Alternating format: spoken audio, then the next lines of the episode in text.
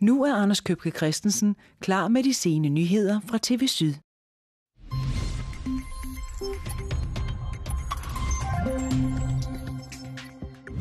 En ny analyse kårer Stengårdskvarteret her til Danmarks fattigste. Det er deprimerende læsning.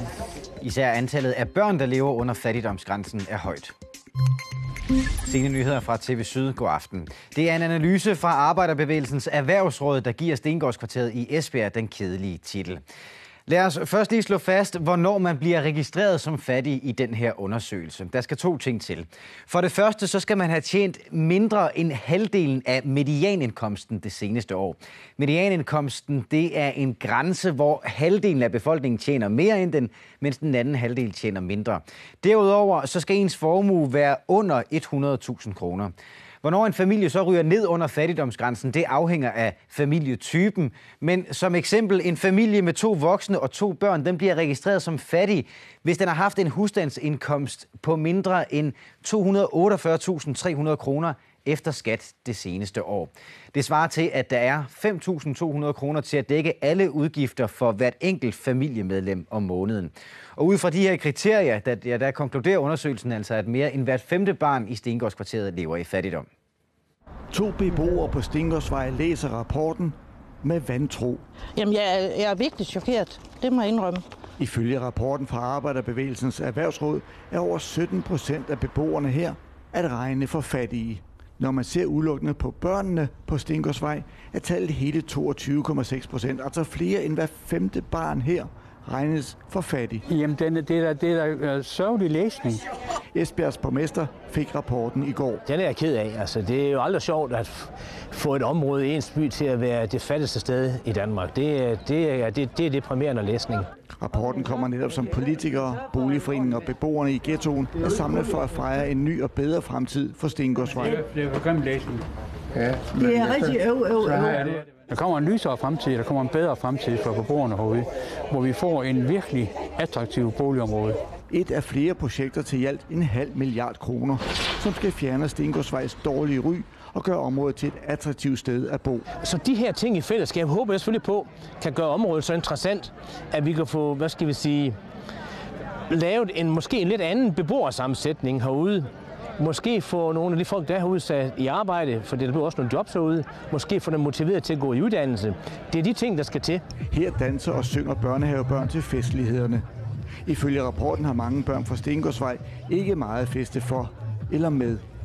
Børnefattigdom er næsten otte gange mere udbredt i de danske ghettoer end andre steder i landet. Der er for mange, der står uden for arbejdsmarkedet. Der er for mange mennesker uden øh, lang uddannelse. Der er øh, uden uddannelse det hele taget. Øh, der er for mange anden etnisk herkomst. Og de der kriterier gør jo, at man selvfølgelig ikke har de største indtægter her på stedet. I dag blev det første spadestik taget til et nyt Stengårdsvej. 1, 2, 3, Men det bliver jo et langt sejt træk. Det skal der ingen hemmelighed være i. Spørgsmålet er så, om det lange seje træk bliver endnu sejere, nu hvor Stengårdskvarteret er kåret som det fattigste kvarter i Danmark. Det spurgte jeg formanden for Rådet for Socialt Udsatte om tidligere i dag. Det kan man faktisk godt øh, forestille sig. Det er jo ikke rart, at man udpeger hele kvarterer til at være det ene eller andet. Øh, tidligere havde vi også en ghetto-debat i Danmark, og, og det er jo bestemt ikke rart, hverken i forhold til lokaliteter eller i forhold til enkeltpersoner at blive udskrevet som nogen, øh, der har det særligt svært eller er fattige, eller for den sags skyld. Men omvendt, så bliver man også nogle gange nødt til øh, at øh, kunne blive lidt mere præcis på, hvad det er for nogle problemer, og hvor de er, for at kunne gøre den indsats, der skal til for at afhjælpe dem. Esbjerg har endnu et boligområde på den kedelige liste. Syrenparken Præstebakken er nummer 8.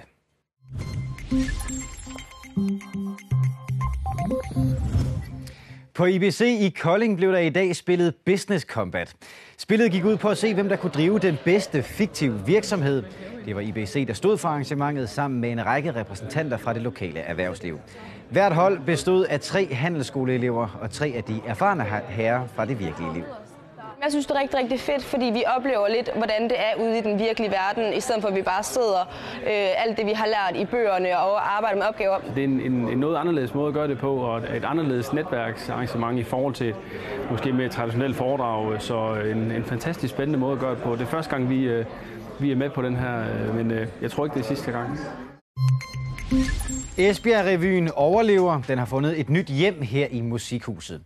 Revyen har hidtil haft hjemme på Tobakken, men her der besluttede bestyrelsen tidligere på måneden at nedlægge revyen.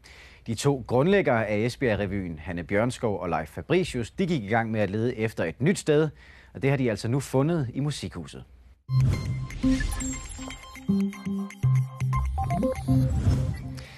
I kender godt de der mennesker, der ikke kan holde fri, selvom de har fri. Sådan et menneske er Johannes Elbæk fra Almin. I dag der fejrede han sin 90-års fødselsdag med, præcis som han plejer, at tage på arbejde. De her hænder har ikke tilbragt meget tid i en bukselomme. Det kommer jo dejligt, og når vi har travlt, så, så tager vi lørdagen med, men det kommer jo dejligt. Johannes Elbæk går ikke ned på erfaring i hvert fald. I en menneskealder har han været landmand, og næsten lige så længe har han arbejdet her på museet. Hvad er jeg god til? Ja. Jeg er sgu god til at rostat og få et pensel med nogle gode ting. Her har vi jo en gammel kreaturklipper for eksempel, der, der virker fantastisk godt. Brødskår Landbomuseum er en selvejende institution, der drives af en støtteforening og mere end 60 frivillige. Det er en lille smule bøvlet at finde det ud, men rigeligt umagen værd. 2600 genstande fra landbrugets historie er på plads og i orden. Her er vi så kommet ned i gåsehuset, og det har vi jo, det har vi jo så indrettet sådan, at vi ned af midten her landbrugets øh, redskaber. Ja, det, ja, det særlige ved dem, det er jo, der har jo arbejdet med det meste af. med det meste er der sådan hele mit liv jo. Øh, den første halvdel af mit liv, det var, der var det jo hesteredskaber og den slags ting. Det er Johannes selv, der har begyndt samlingen på gården i Almen, der nu er overtaget af en søn. Siden er samlingen flyttet herud til Brødsgård i Harde. Fru Marie må være et meget, meget tålmodigt menneske. Jo, jo. Ja, ja. ja hun sukker jo lidt ind imellem. Hun, hun siger, hej, man der var den gamle maskine, sikkert sådan omsorg, man så kunne blive udsat for. Så det, men ellers så synes hun jo, at det er spændende. Og hun er glad ved, når, når det, det, er, det må være at få en glad mand hjem hver aften. Og det ved hun godt. Og den næste, den er jo rigtig spændende. Det er jo en, det er en forvægt. Han var ung, Karl, da han kom. Det gik lige på år, inden han fik en kone, men uh, det fik han også. Så, så han er nået det. Han skulle også jo få tre børn. Og det. har været igen mine hænder alle sammen jo. Øh, I hele museet. Det er øh, jo børs råstad og pensel, det er god til.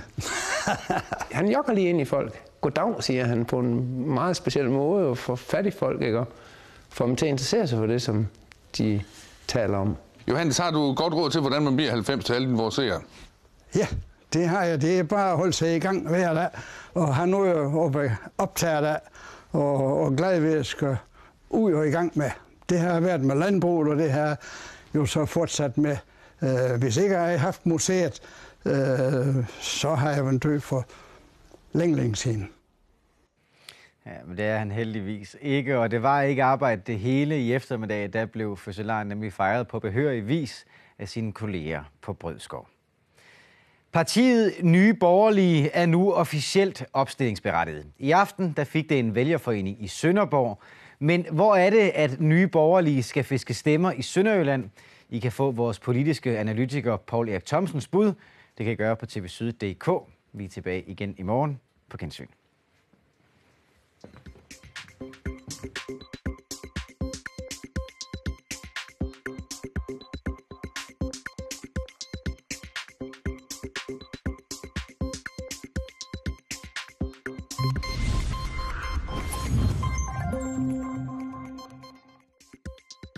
Været på TV Syd præsenteres af Frank i Rødding.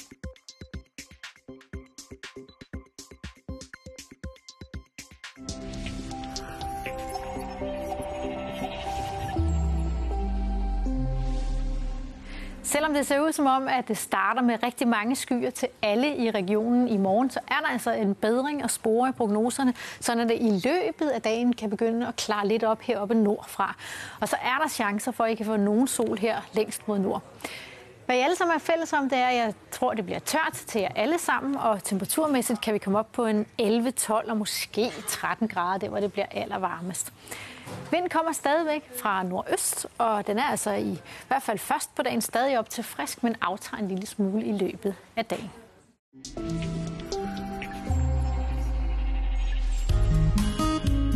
Tag med Klub Syd til kreative dage i Messe C Fredericia. Se de nye teknikker og materialer, og hils på kongelig blomsterkunstner Bjarne Als og Kaushi, der er vært på den store strikkedyst. Der er også DM i hurtigstrik. Messen er fra 28. til 30. oktober og koster normalt 115. Klub Sydmedlemmer køber online for kun 80. Ring alle hverdage mellem 9 og 16 på telefon 76 30 31 31. Læs mere på klubsyd.dk og på Facebook.